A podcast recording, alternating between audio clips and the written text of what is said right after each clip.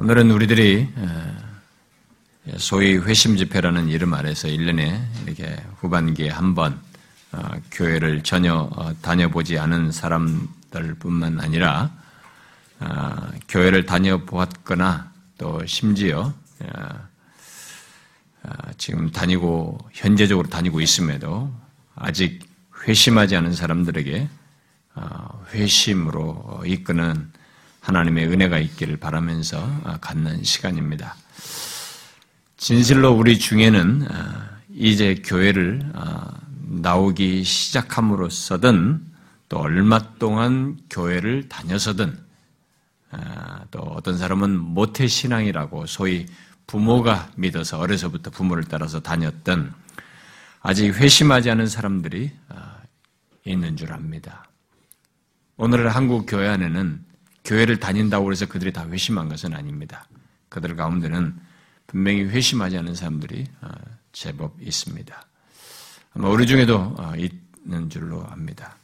오늘 이 시간에 그래서 이 회심이라는 것이 무엇인지를 알고 회심으로 나아가는 계기가 되고 어, 그렇게 하시는 회심하게 하시는 하나님의 은혜 역사를 기대하면서 음, 그와 관련된 오늘 본문 말씀을 좀 살피려고 합니다. 어, 우리 교회는 회심이라는 말을 자주 하고 설명을 하고 있어서 어, 우리 모두에게 익숙해 있습니다. 그러나 어, 어떤 사람들은 제법 교회를 어, 다녔음에도 익숙지 않고 심지어 그 말이 무엇인지도 모르는 그런 사람들이 있습니다. 우리 교회 와가지고 교회 좀 다녔다고 하는데도 이런 말 처음 듣는다고 하는 사람도 있었던 걸 보면은 그렇습니다. 물론 성경에는 이 회심이라는 이 단어 말 자체는 한 번 정도 기록되어 있어요. 신약 성경에.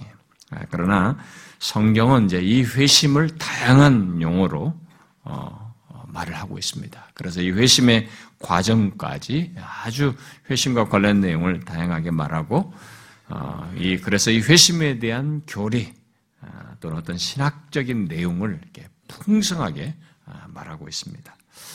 예를 들면 회개한다, 회개와 믿음이라는 이런 말 아, 그리고 은혜를 얘기할 때도 이것은 다 회심과도 맞물려 있어요. 또 우리에게 죄 사함을 얘기한 성경에 그런 내용들이 있고 또 우리를 용서하시는 내용을 말하는 내용들이 있습니다. 그리고 우리가 다시 태어나는 것, 거듭남으로 어, 이렇게 말하는 것도 있는데 이런 것들이 다 회심과 연결된 어, 내용들입니다. 그런데 성경은 그런 연관된 표현과 의미를 다 사용해서 결국은 회심하는 것으로 이렇게 어, 전체를 이렇게 아우른다면 그런 회심을 어, 그런 표현들과 이렇게 함께 어울려서 말을 할 때 가장 이 회심을 말하는 표현으로서 흔하고 일반적으로 사용되는 그 내용이 있는데 그게 바로 오늘 읽은 25절에 한 단어로 표현됩니다. 성경에 이런 모든 용어들과 아울러서 소위 이제 회심한다라고 하는 이런 말을 하게 될 때 그것을 표현하는 한마디 있어요. 여러분 25절에 그 말이 뭐가 있습니까? 돌아오다 그러죠. 회심한다는 말을 성경은 가장 일반적인 표현으로 하면은 돌아온다는 말로 하고 있습니다.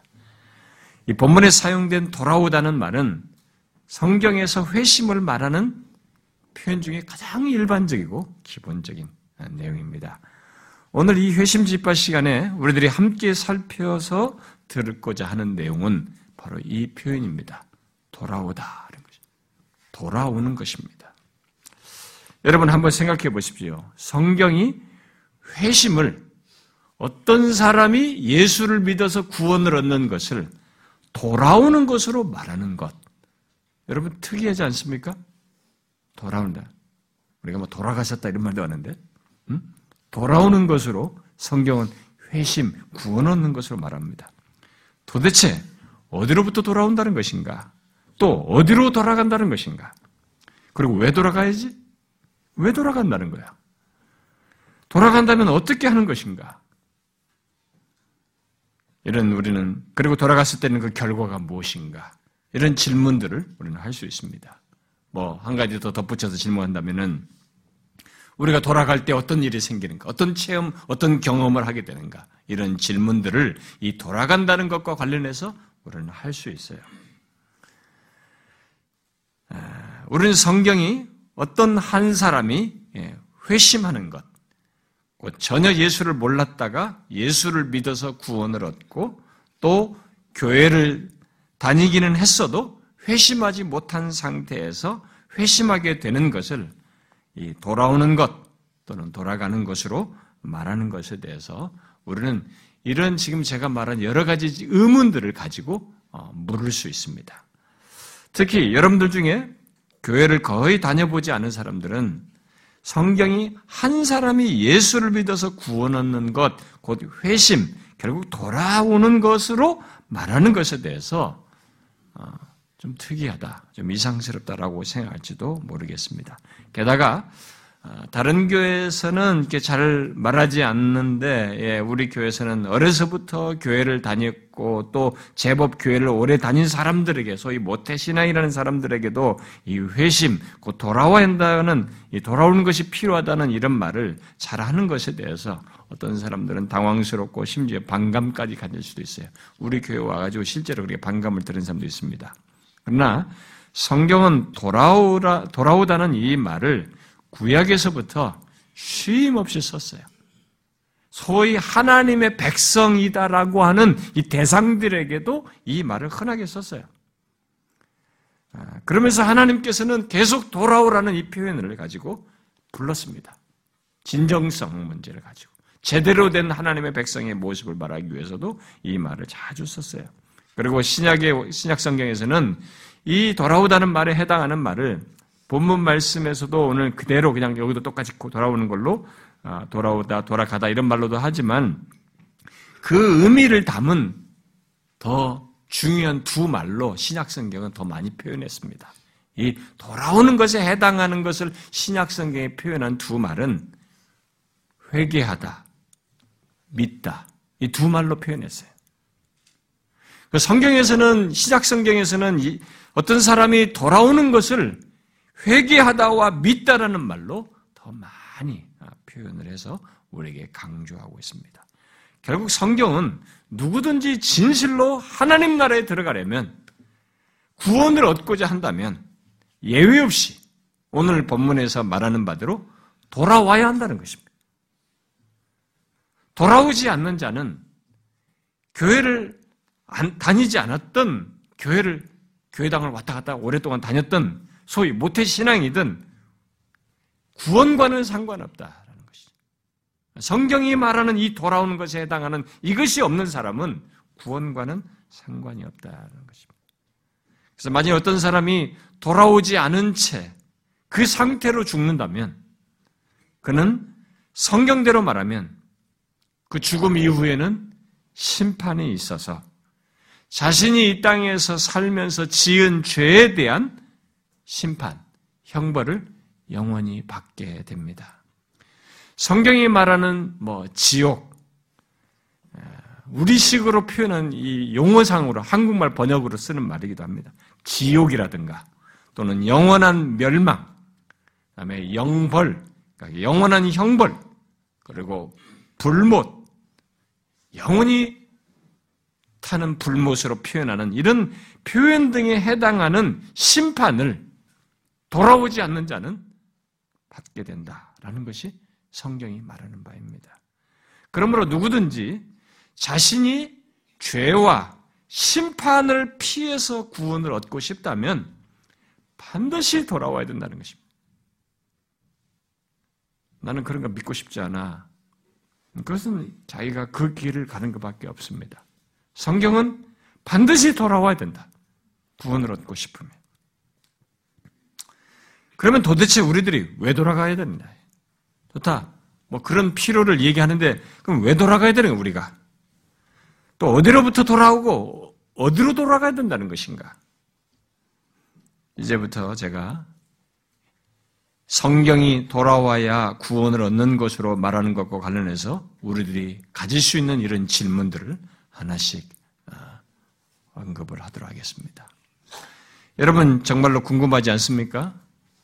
돌아와야만이 내가 지은 죄로 인해서 심판을 받고 멸망하는 것에서 구원을 얻는다고 하니 아, 정말 특이하지 않습니까? 여러분들이 그냥 덜썩 교회당에 오니까 이런 말을 하는가 보다 이렇게 받지 말고 한번 생각을 해보세요. 아니, 돌아오지 않으면 내가 지은 죄에 대해서 심판과 멸망을 받는다. 근데 거기서 살려면 돌아와야 된다. 이런 표현을 말하는 것이 잘 생각해 보면 특이하지 않습니까? 성경이 그 말을 계속 인간을 향해서 한단 말이에요. 자, 그러면 말해 봅시다. 왜 돌아와야 한다는 것입니까?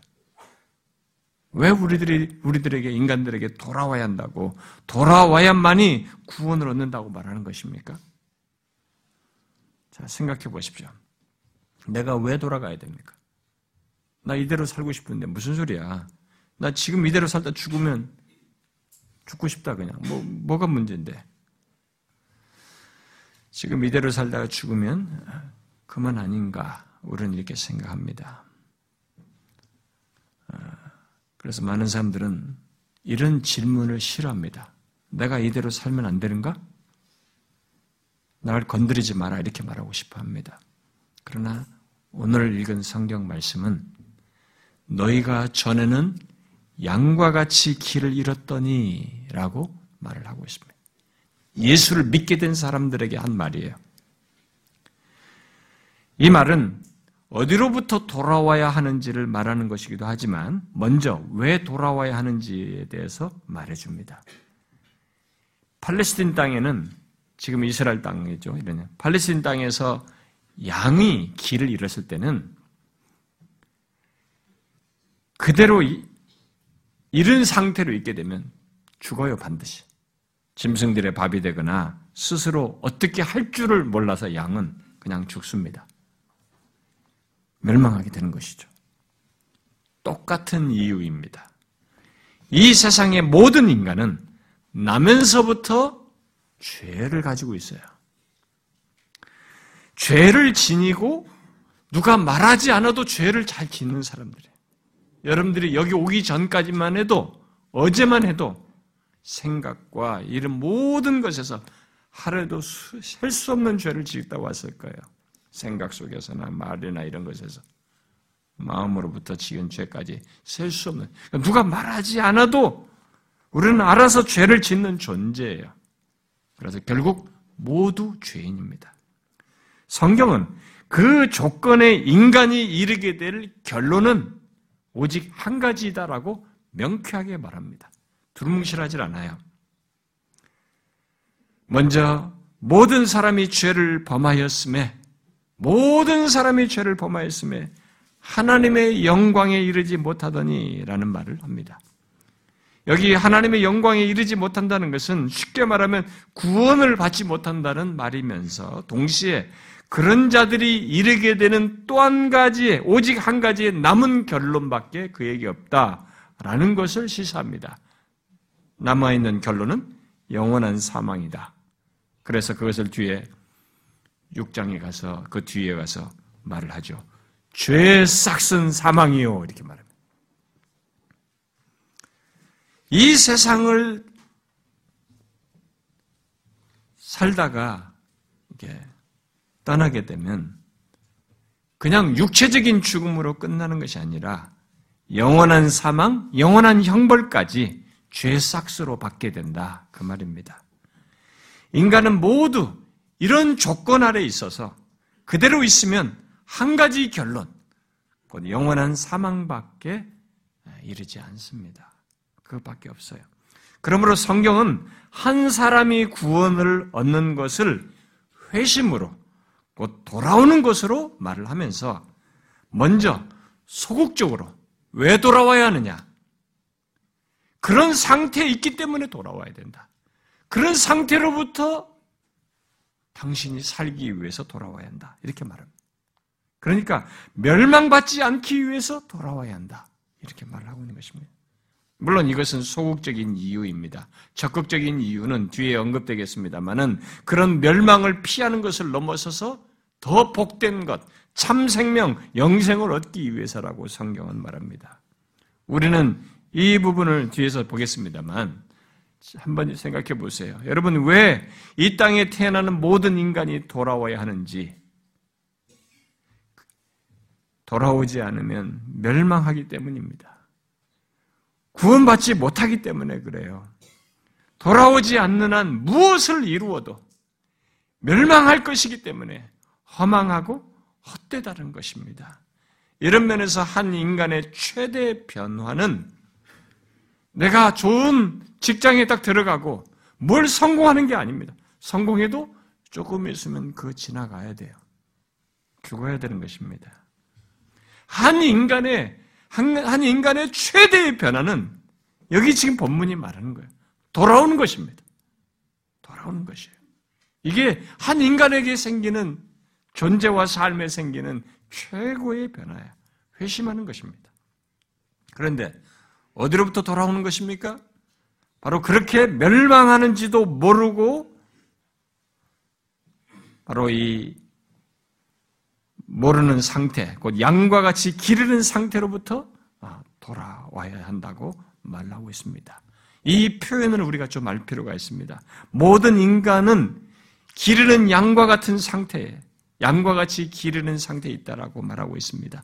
그 말은 죄악 가운데 태어나서 죄악 가운데 살고 있어서 길 잃은 상태에 있다. 이 말입니다. 이것을 성경은 이렇게 말했어요.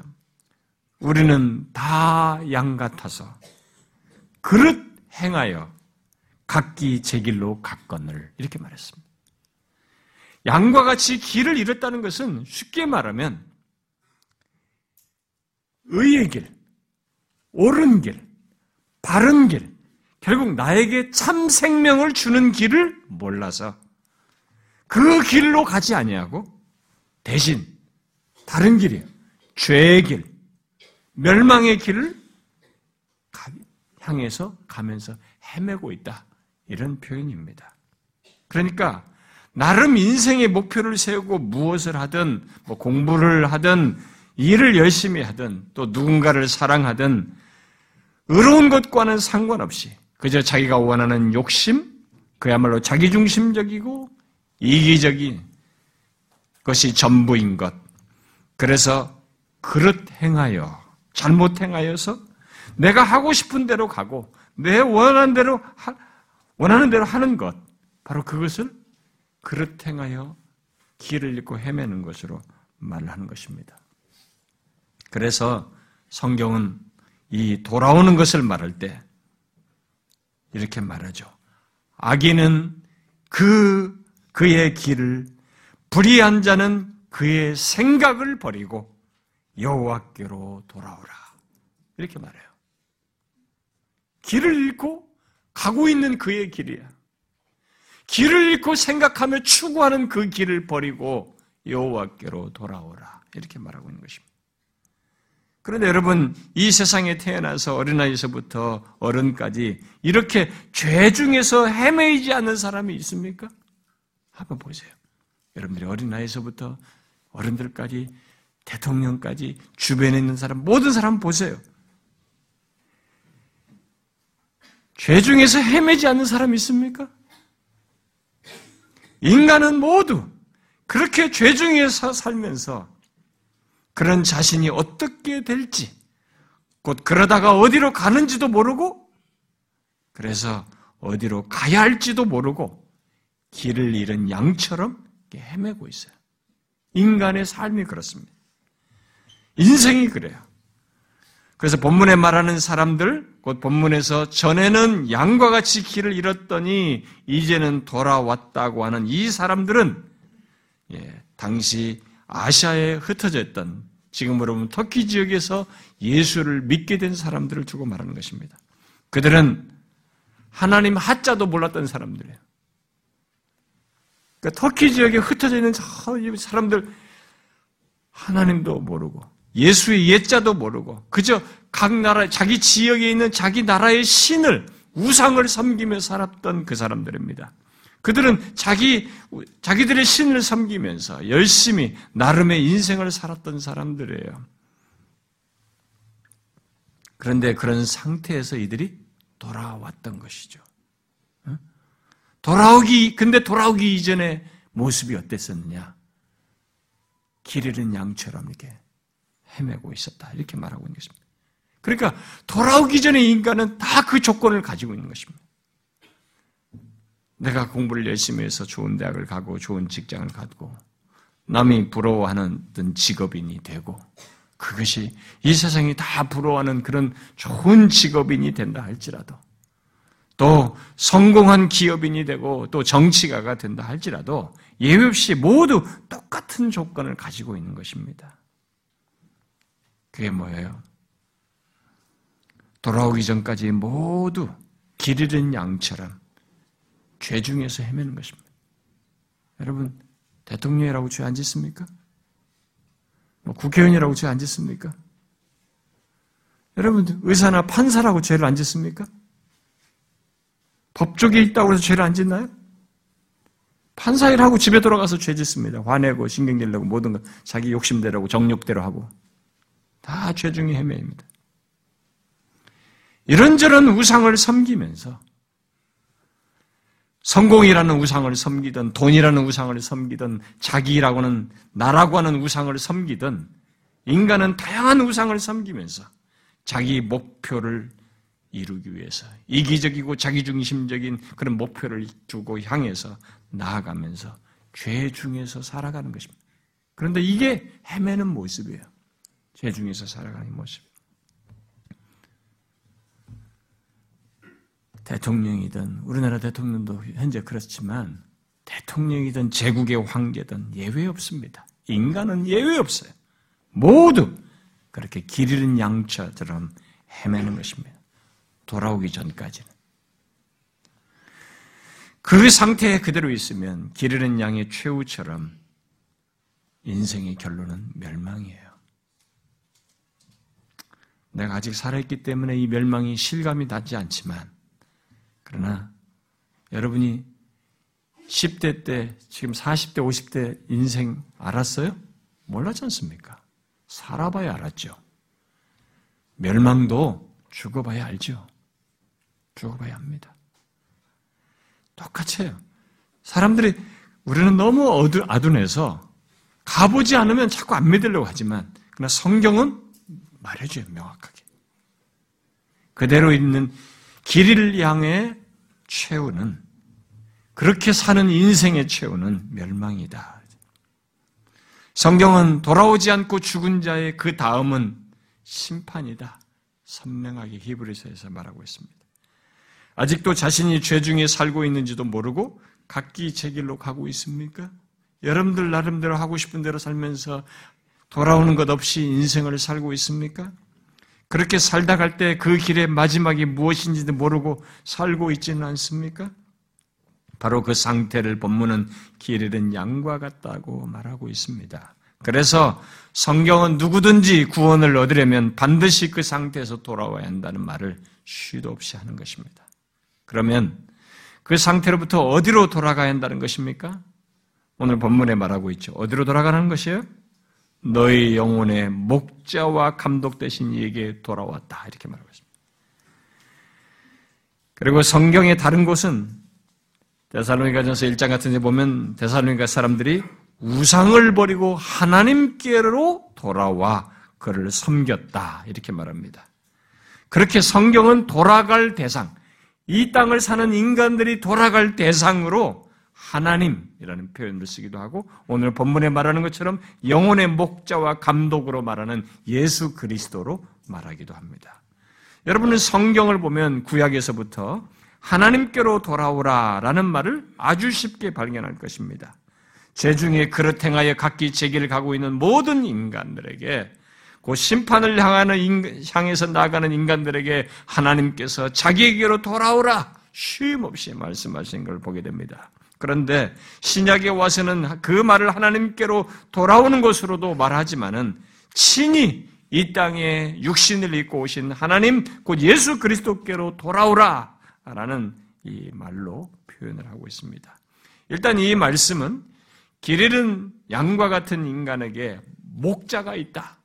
길 잃은 양과 같은 이 모든 인생들에게 돌아갈 대상이 있다. 목자가 있다. 이런 나 같은 사람을 이끌어줄 목자가 있다라는 사실을 말해주고 있습니다. 여러분은 지금까지 살아오면서 길 잃은 양과 같이 죄 중에서 어디로 가야 할지도 모르고 각기 제 길로 우리 모두가 내 자식도 자기 길 가요. 부부도 각자 길이 있어요. 몸은 붙어 있고 살지만 생각이 죄의 생각과 추구가 달라서 우리는 각자 각 제 길로 가는 그런 모습입니다. 삶의 방향성들이 추구가 다 그렇습니다. 그렇게 가는 우리들의 영혼을 생명으로 이끄시는 영혼의 목자가 있다. 곧 멸망하지 않고 영원한 생명으로 이끄실 수 있는 이 영혼의 목자가 있다는 사실을 성경이 말하고 있습니다. 여러분은 이 사실 알고 있습니까? 우리에게 이런 영혼의 목자가 있다는 것입니다. 길 잃은 양과 같은 우리들에게 영혼의 목자가 있다. 우리의 목자가 있다는 것입니다. 여러분, 이보다 기쁜 소식이 있어요? 이것은 한 인간이 정상적으로만 이 사실을 알게 된다면 내 인생의 가장 기쁜 소식이에요. 가장 기쁜 소식입니다. 그래서 성경은 여호와는 나의 목자시니라고 하면서 하나님이 목자로 계신다라는 것을 우리에게 말하고 예수님께서도 친히 나는 선한 목자라고 하면서 우리 인간에게 있어서 우리 영혼을 이끌 목자로 계신다라는 것을 말해줍니다. 그래서 죄 중에 헤매는 인간은 모두 이러한 목자가 필요하고 있다는 것으로 인해서 소망을 품을 수 있어요. 이 땅의 삶에서도 희망을 가질 수 있습니다. 우리들의 영혼은 스스로 심신수련을 한다고 해서 바른 길로 생명의 길로 가는 것은 아니에요. 무엇을 해도 인간이 무엇을 해도 무엇을 하는 그것조차도 인간은 각기 제 길로 하는 것입니다. 그저 인간의 영혼은 단순히 심리적으로 힘들고 혼란스럽고 뭐 내 마음의 어떤 욕심을 컨트롤하는 그런 것을 잘 다스리면 바른 길을 가는 것 아니에요. 우리들이 가지고 있는 생각 중에 대부분이 그렇습니다. 내 마음에 욕심이 있으면 욕심을 좀 다스리면 내가 바른 길을 간다 이렇게 생각하는데 그렇지 않아요. 인간의 영혼은 자신의 죄와 묶여 있는 운명을 가지고 있고 그런 존재이기 때문에 이 영혼은 죄와 묶여서 이 땅에서 딱 죽으면 끝나는 게 아닙니다. 이 영혼은 우리의 영혼은 이 몸 육체와 이렇게 딱 분리되면 죽으면서 분리됐을 때 우리의 영혼은 영원한 존재로서 운명을 받게 됩니다. 성경은 그것을 말합니다. 그래서 인간은 죽으면 그것으로 끝나지 않고 하나님께로 이끌리든 지옥으로 이끌리든 그 조건에서 영원한 운명을 맞는 것으로 성경은 말하고 있습니다. 아니, 하나님께로 돌아오지 않으면 인간의 영혼은 오직 한 가지밖에 없는 것이죠. 영원한 멸망 상태에 처하게 된다라고 말하고 있습니다. 여러분, 자신의 영혼이 그런 운명을 맞닥뜨려야 한다는 것을 알고 있습니까? 영원한 운명을 맞닥뜨려야 한다는 걸 아십니까? 우리가 무엇을 하든 이 세상에서 멋지게 나름 살아보지만 그래도 어느 순간에 마지막에 이르러서는 내가 젊어서 사고로 죽든 나이가 먹어서 정상적으로 죽든 간에 언젠가는 내가 이 영원한 운명을 맞닥뜨려야 된다는 걸 아십니까? 우리는 이것을 알아야 됩니다. 우리 영혼의 목자 되신 예수 그리스도께 돌아오지 않으면 돌아오지 않은 영혼은 자신의 죄로 인한 운명, 비참한 운명이죠. 영원한 멸망이라는 운명을 맞닥뜨려야 하는 것입니다. 이것이 성경이 말하는 놀라운 소식이에요. 응? 아주 충격적인 소식인 것입니다. 그러므로 잃어버린 양과 같은 인간, 각기 제 길로 가면서 살아가는 인간으로서 이 땅을 살아가는 우리들에게 가장 필요하고 중요한 것은 바로 그러한 우리의 영혼을 바르게 곧 생명으로 이끌 목자 되신 예수 그리스도를 만나는 것이고 결국 그에게 돌아오는 것입니다. 이제 여러분들이 생각해 보십시오. 이 영역을 모르고 있다고 하지 말고 이 영역이 있다는 걸 한번 생각해 보세요. 잃어버린 양과 같은 조건에서 살 수 있는 길은 나를 바르게 생명의 길로 인도할 이 목자를 만나는 것이에요. 이분께로 돌아온 것입니다. 사실 인간은 영혼의 목자이신 예수 그리스도께 돌아오기 전까지는 자신이 길 잃은 양인지도 모르고 눈앞에 보이는 풀만 찾아서 가는 양처럼 하루하루 내가 원하는 것, 내가 하고 싶은 것, 내가 해야 할 일, 내가 이루려고 하는 것을 자꾸 추구하면서 삽니다. 저는 제가 이렇게 인생이 빨리 갔나 싶습니다. 학생 때는 공부, 공부해야 되니까 그거밖에 모르고. 그렇게 살아왔습니다. 그 다음, 그 다음, 그 다음, 그 다음, 그 다음, 그 다음, 이렇게 하면서 왔어요. 뭘 하는 것 같은데도 그 다음, 그 다음, 그 다음에 해야 할 것에 쫓겼고, 추감을 살아. 인생의 여정은 그렇습니다. 거기서 목자 되신 예수 그리스도를 못 만나서 그것이 전부이면 꼭 기르는 양과 같습니다.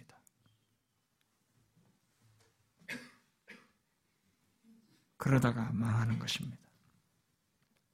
성경은 에베소 2장에서 사람들이 거의 생각지 않고 모르는 존재를 얘기합니다.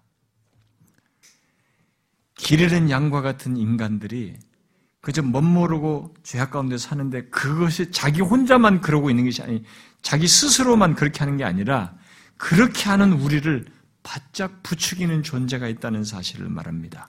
바로 사단 마귀의 유혹을 따라 인간은 길을 헤면서 헤매면서 이 죄악된 길을 간다는 것입니다. 거의 사람들이 생각지 않고 삽니다. 그것은 아주 샤머니즘이나 샤머니즘과 다른 거예요, 여러분. 그런 아류들과 다른 것입니다. 그리고 기독교에서 빗나간 그런 사이비들과 얘기한 것이 다른 거예요. 성경이 말하는 이 유혹이 있어요. 성경은 마귀 유혹을 따라서 인간은 죄악된 길로 가려고 하는 그런 모습을 가지고 있다는 것입니다. 그러니까 길 잃은 모습에서 인간이 마귀의 유혹까지 더해져서 자기가 길을 잃었는지도 모르고 죄악을 더 적극적으로 쫓으면서 살아가는 것입니다. 마귀의 유혹이라고 하니까 뭐 귀신 들린다는 거 생각하면 안 됩니다. 미친 사람 되는 것 아니에요. 성경은 마귀 유혹을 하나님의 말씀을 따라 거룩한 길, 의의 길, 생명의 길이 아닌 반대길, 무조건 하나님과 반대되는 길, 무조건 예수와는 상관이 없는 길로 우리를 유혹하는 것입니다. 공부를 하든, 돈을 벌든, 누군가를 사랑하든, 어떤 것이든, 무슨 추구를 하든 간에 목표다 추구 속에서 하나님과 반대된 쪽으로 가도록 하는데 사단은 중요한 역할을 합니다. 성경은 그런 차원에서 마귀의 유혹을 말하는 거지 무슨 굿하면서 귀신 들리는 거 말하는 거지 않아요. 그것은 전문적으로 더 깊이 빠져들어가는 것들이에요. 자원에서 거기에 빠져들어가는 것들이고 성경은 보편적인 인간 세계 속에 이 인격의 기능을 활용해서 사단이 그렇게 역사한다. 그리고 하나님과도 관계했을 때도 똑같이 그 인격의 기능이 똑같이 활용돼요. 이지, 감정, 의지. 근데 사단은 이 통로를 가지고 죄를 짓도록 무슨 수라도 예수와는 상관없는 쪽으로 가도록 하는데 사단의 마귀의 유혹이 있다는 것을 말하고 있습니다. 성경은 이렇게 살아가는 것 또한 길을 잃고 멸망을 향해 가는 것으로 말하면서 바로 그런 조건에서 우리들을 바른 길, 생명의 길로 인도하는 그런 조건의 인간에게 그래도 살 길을 제시하는 영혼의 목자가 계시다는 이 놀라운 소식을 우리에게 말해주고 있는 것입니다.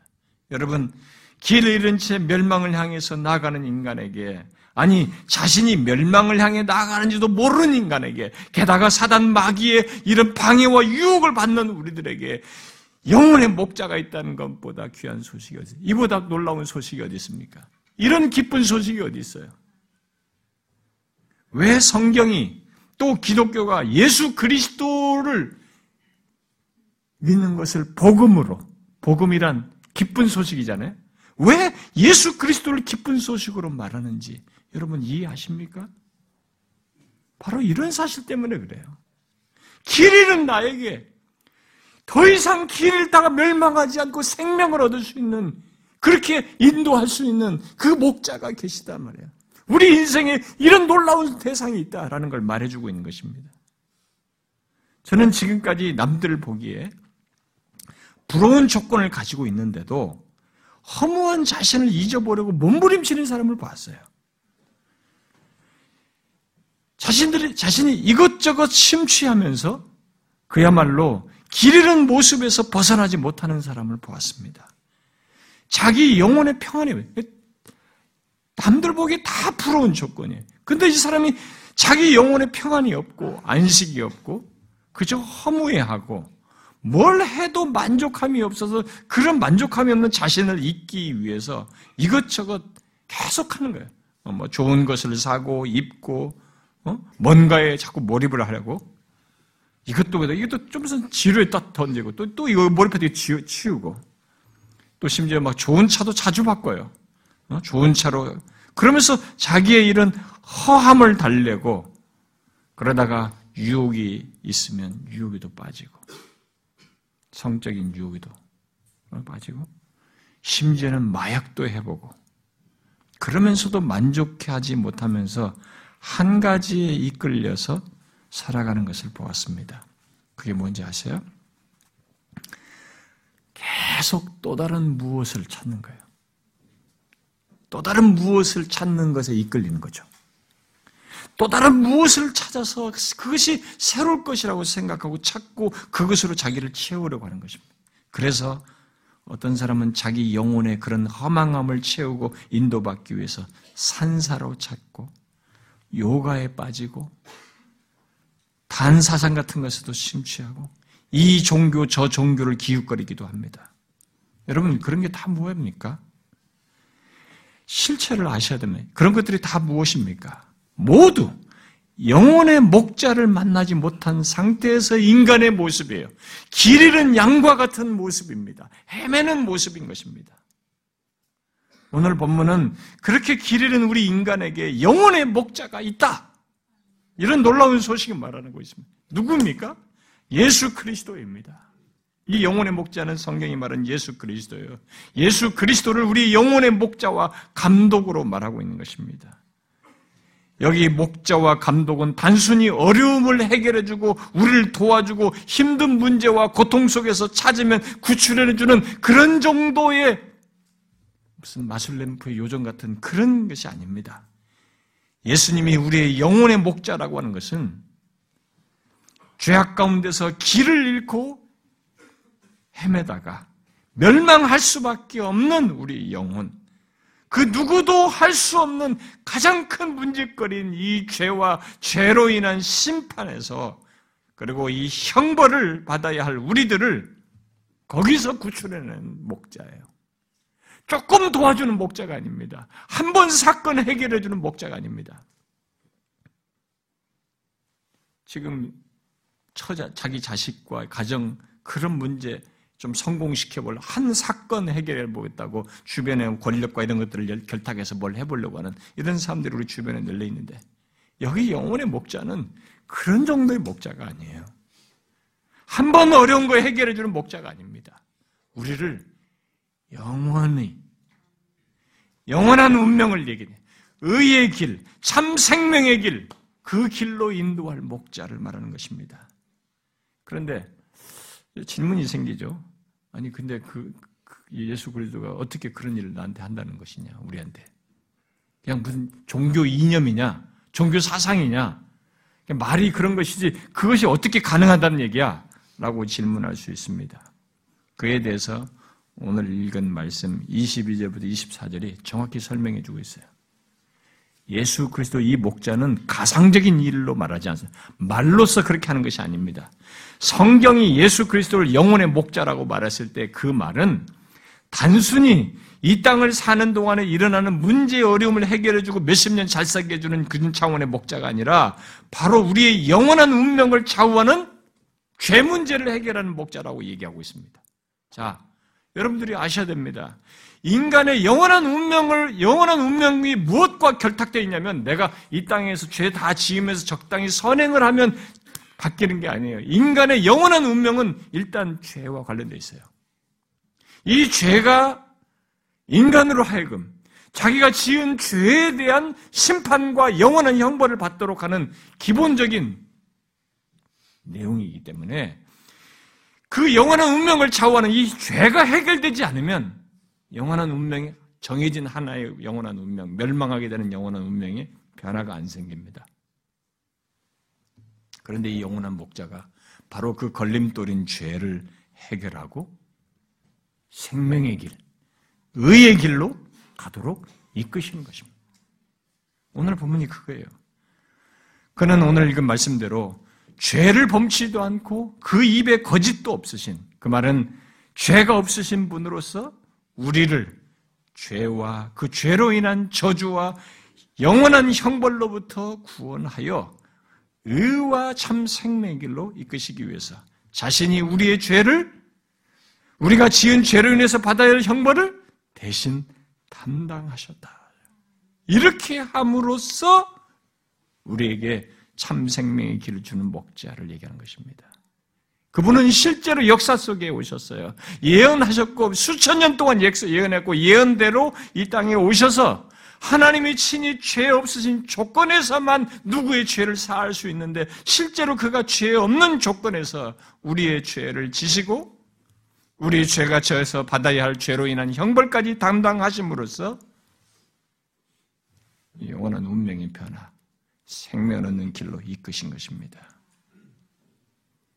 욕을 당하시되 맞대 욕하지 아니하시고 고난을 당하시며 위협하지 아니하시고 오직 공의로 심판하시는 이에게 부탁하시며 친히 나무에 달려서 십자가에 달리셔서 그 몸으로 우리의 죄를 담당하심으로써 우리를 영원한 운명을 거예요.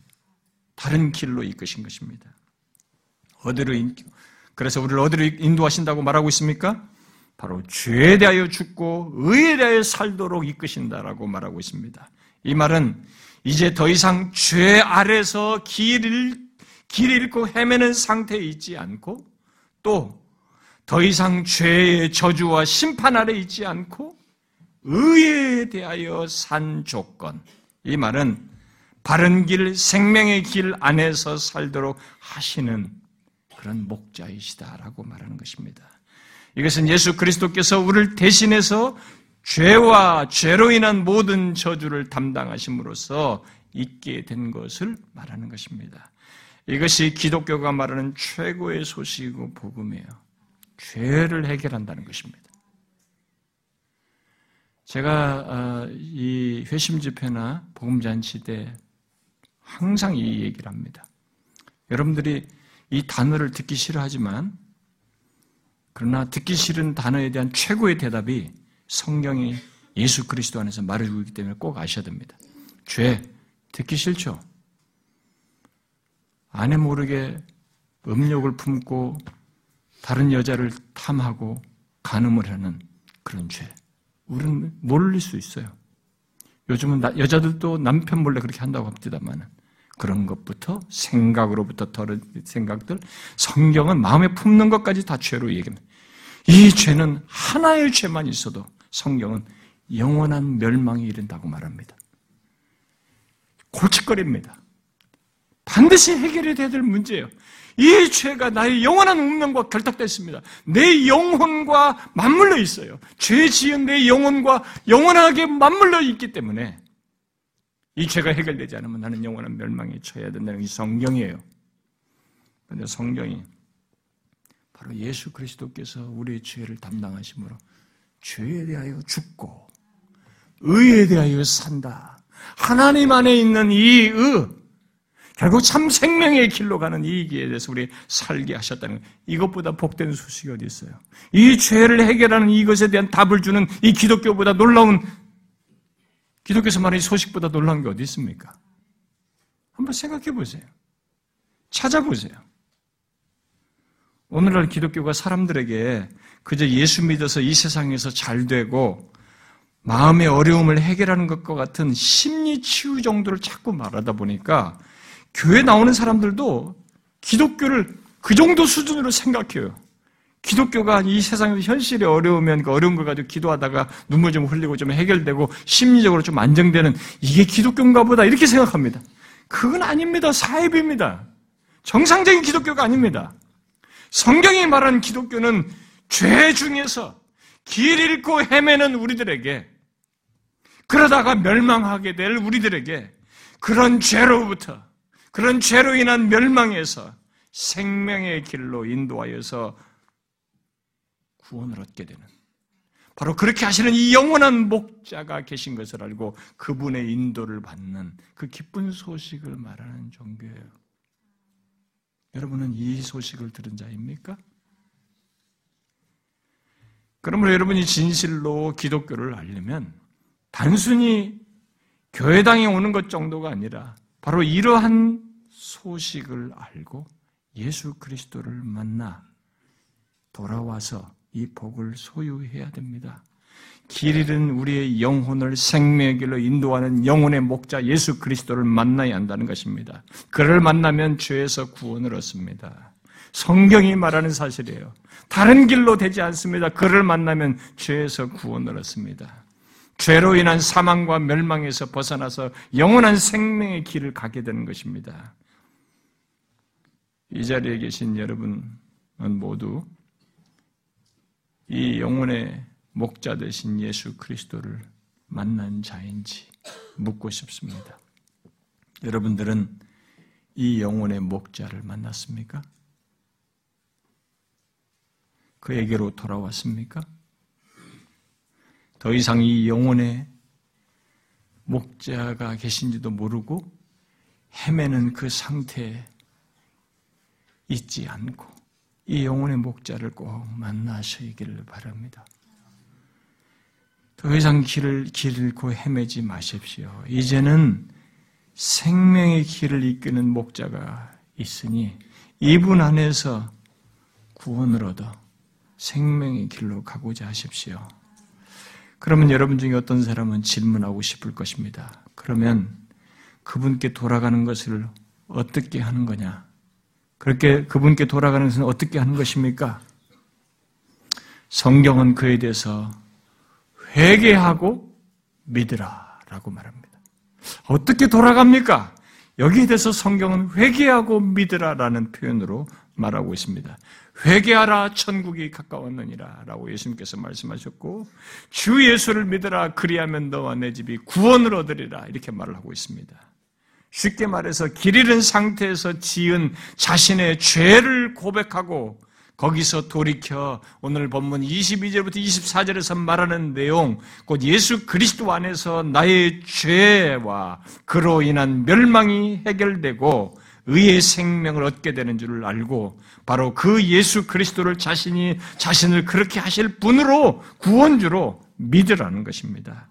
예수님은 요한복음 3장에서 그를 믿는 자는 곧 예수 그리스도를 믿는 자는 심판을 받지 아니하는 것이요 믿지 아니하는 자는 하나님의 독생자의 이름을 믿지 아니하므로 벌써 심판을 받은, 받은 것이니라라고 했습니다.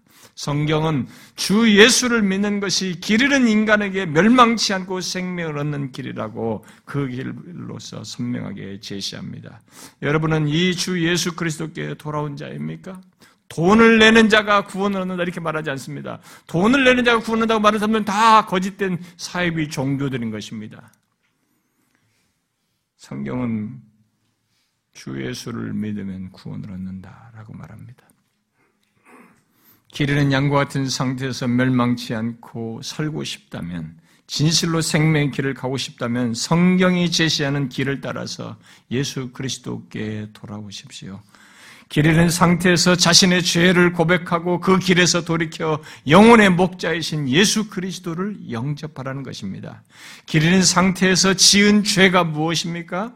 여러분 중 상당수는 아, 내가 남들에게 해꾸질한 것 없는데 크게 치긴 것이 없는데 최소한 이 자리에 온 여러분들은 그래도 외면상 남들에게 인정받고 괜찮은 사람으로 살았을 것이라고 봐요. 그런데 우리는 내가 기른 상태에 지은 죄가 뭐지? 남들이 사기친 것도 없고 도둑질한 것도 없는데 이 정도 수준에서 죄를 생각합니다. 그러나 성경은 죄를 그렇게 말하지 않습니다. 그런 것은 뒤의 얘기고 성경은 하나님이 계심에도 불구하고 그를 경외하지 않고 그를 사랑하지 않은 것을 일차적인 죄로 얘기해요. 그리고 그 가운데서 나를 신으로 섬기면서 내가 모든 것의 주권자가 되고 내가 결정하고 내가 모든 것을 이 세상에 살아가는 것을 결정하면서 죄악 가운데 살아가는 것. 결국 자기를 우상으로 두고 또 온갖 우상을 두고 섬기는 것을 죄로 말하고 있습니다. 그런 죄들을 고백하고 거기서 돌이켜 그런 모든 나의 죄와 그로 인해서 받아야 할 저주를 대신 받으신 예수 그리스도를 영접하는 것을 돌아오는 것으로 말하고 있습니다. 성경은 말합니다. 예수 그리스도를 영접하는 자, 곧 그의 이름을 믿는 자에게는 하나님의 자녀가 되는 권세를 주신다고 말합니다. 물론 이런, 이러한 회심은 곧 목자 대신 예수 그리스도께 돌아오는 것과 관련해서 갖는 경험은 다를 수 있어요.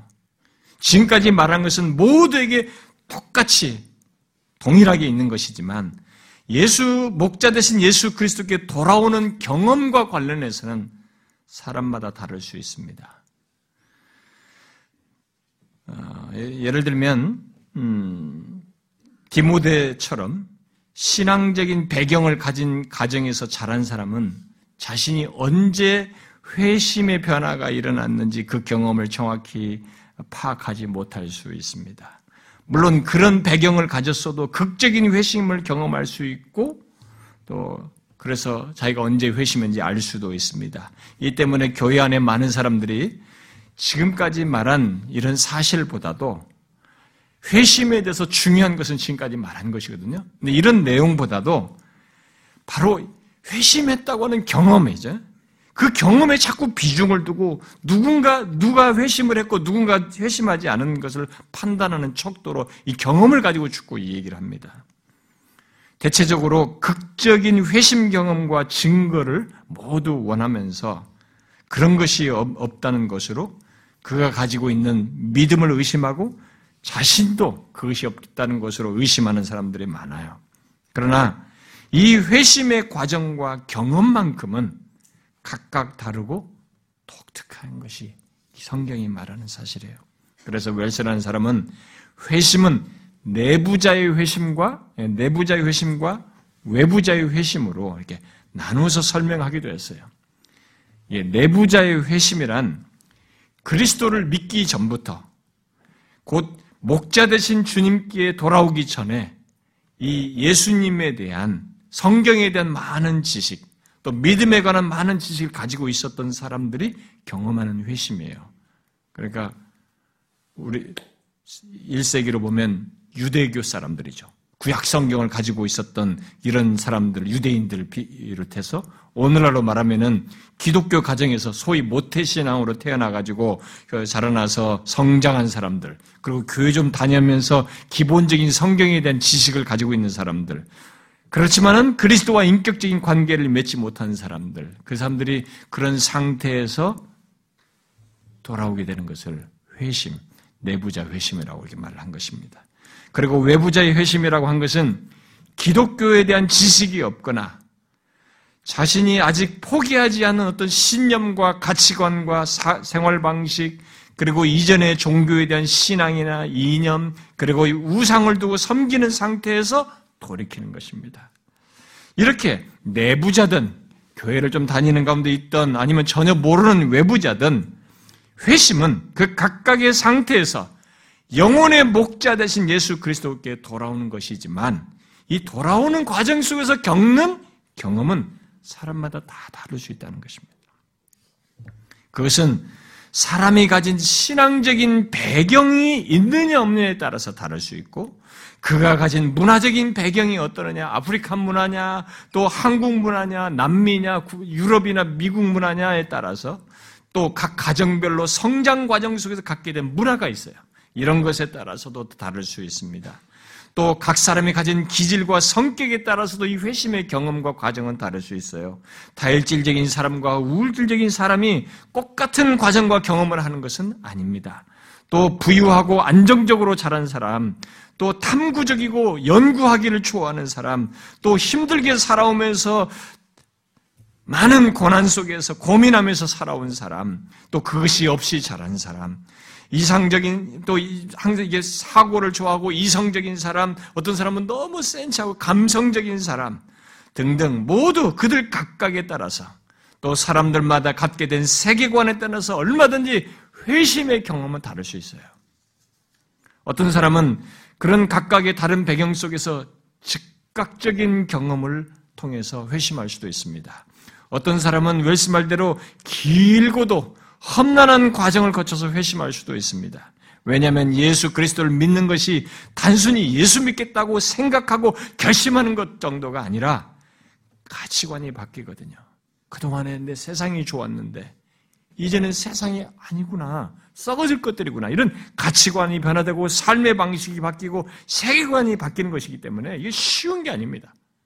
특히 이전의 삶 속에서 가졌던 욕심과 마음에 원하는 것, 그야말로 자기중심적인 것 속에서 살아왔던 이런 것들을 뒤로 하고 돌이키는 것이기 때문에 이게 진짜 길고 험난한 과정을 거치는 경우도 있는 것입니다. 성경은 회심의 과정과 경험에 어떤 획일적인 답을 말하지 않습니다.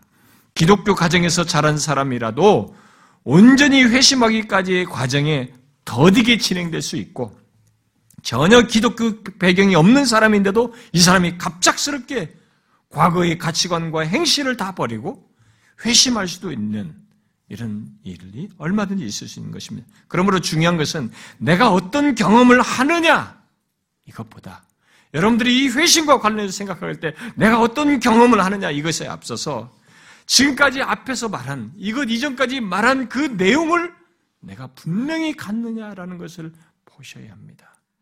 교회를 다니고 있든 안 다니고 있든 그것을 꼭 봐야 됩니다. 다시 말해서 잃어버린 양과 같은 처지에서 곧 내 마음대로 살면서 죄악 가운데 있던 상태에서 진실로 자신의 죄를 고백하며 거기서 돌이켜 영혼의 목자이신 예수 그리스도를 영접했는가?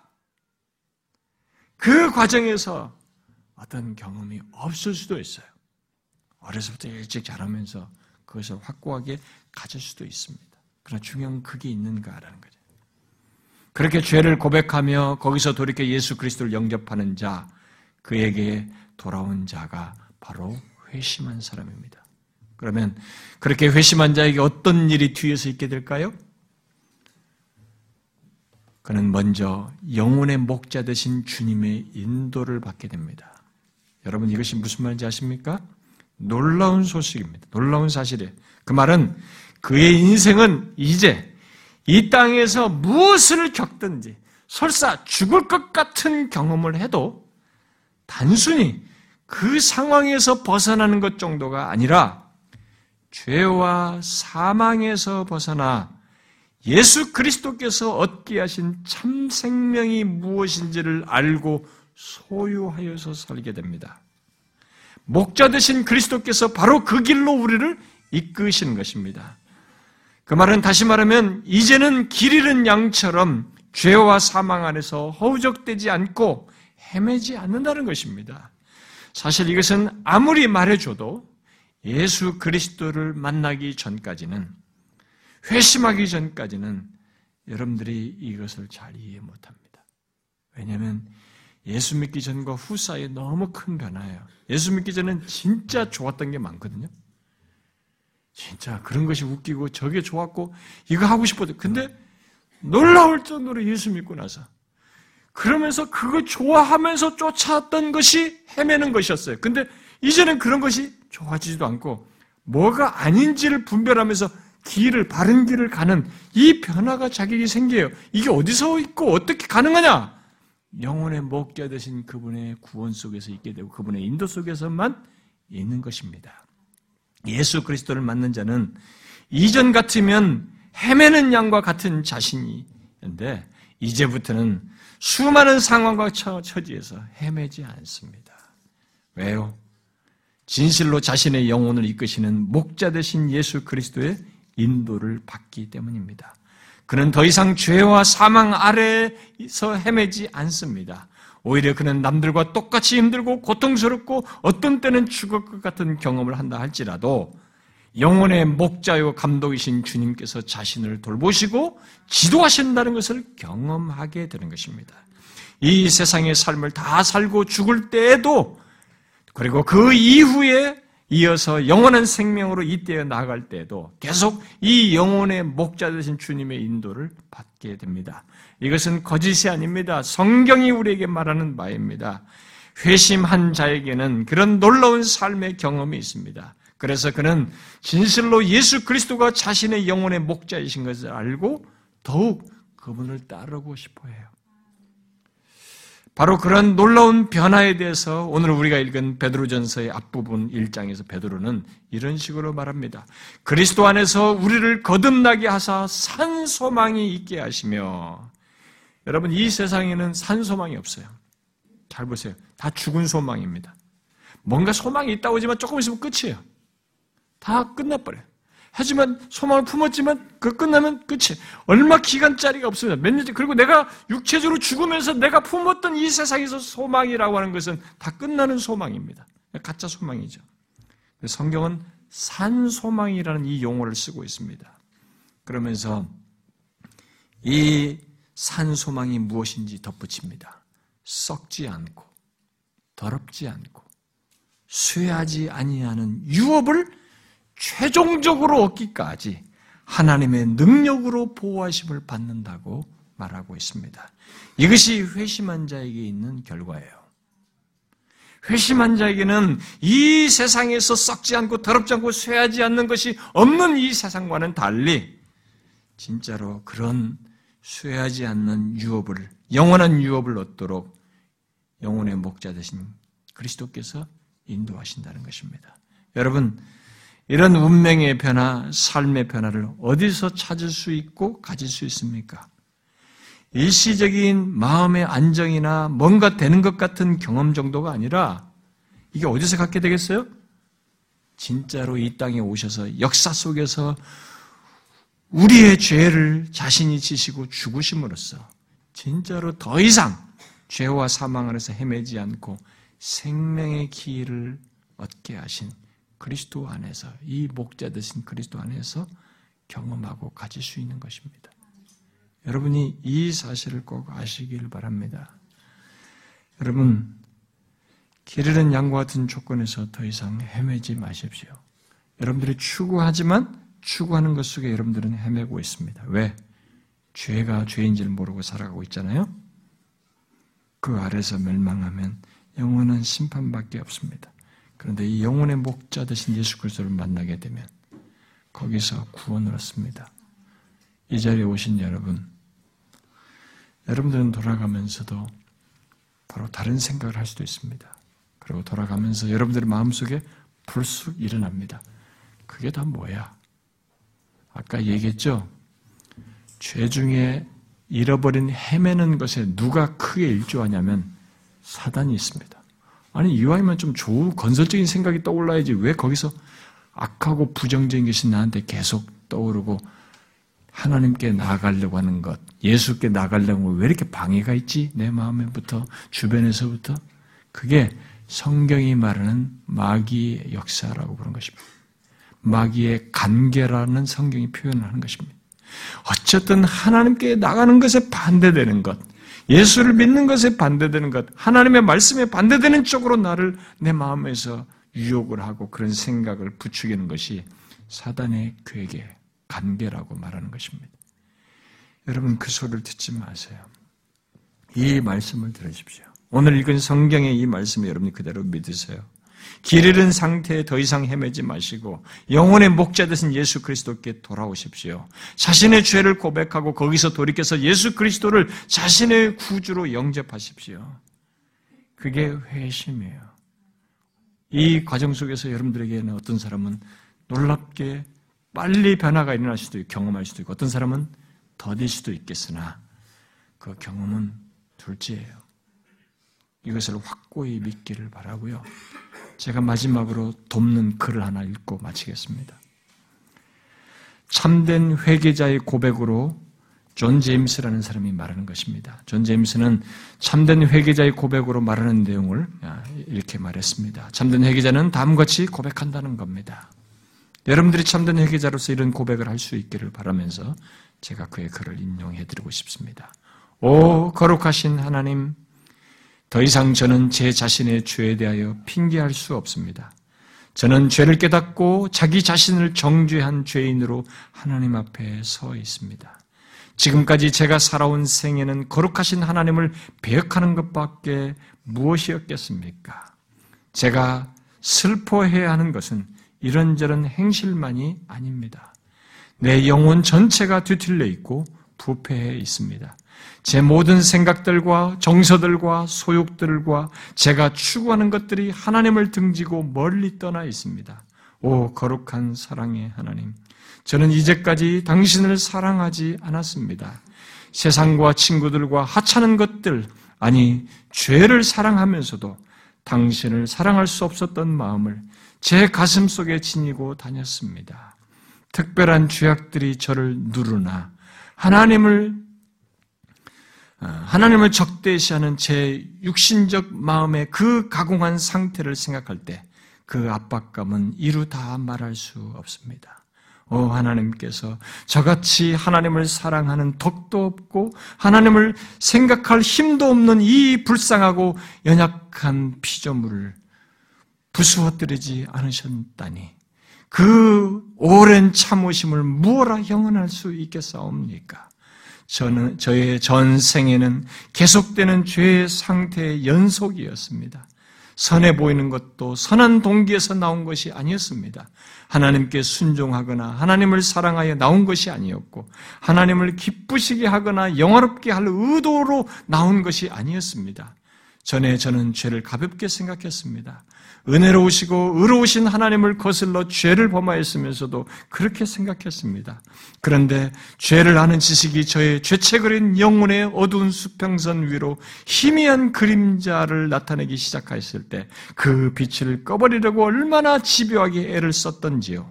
감히 하나님의 심판대 앞에서 거만한 자신감을 가지고 내 자신의 입장을 변명하려는 기만적이고 사악하고 주제넘는 짓을 얼마나 시도하였었던지요. 오 거짓된 여러 핑계들과 악한 구실들을 들어서 제 사악함을 가리려 했다니 그만큼 더 악하고 하나님의 청천벽력 같은 노하심을 제가 더 끌어들였습니다. 저 같은 자를 그처럼 기이하게 오래 참으시고 제게 피할 수 없는 은혜를 베푸신 하나님께 영원히 감사하나이다. 저의 도발적인 행동을 참아내셨을 뿐만 아니라 제 어리석음을 깨닫도록 해주신 것에 대하여 영원히 감사하나이다. 저는 제 모든 핑계와 구실을 다 잠재우고 당신 앞에 제 자신을 맡기며 오직 죄 있음만을 고백할 뿐입니다. 제가 오직 하나의 희망을 품고 구한다면 그것은 하나님의 극률, 극률입니다. 여러분들도 이 하나님의 극률을 구할 수 있기를 바랍니다. 그래서 진실로 회심하여 죄로부터 지긋지긋한 죄가 요구하는 사망으로부터 벗어나는 놀라운 구원을 얻기를 바랍니다. 기도하겠습니다.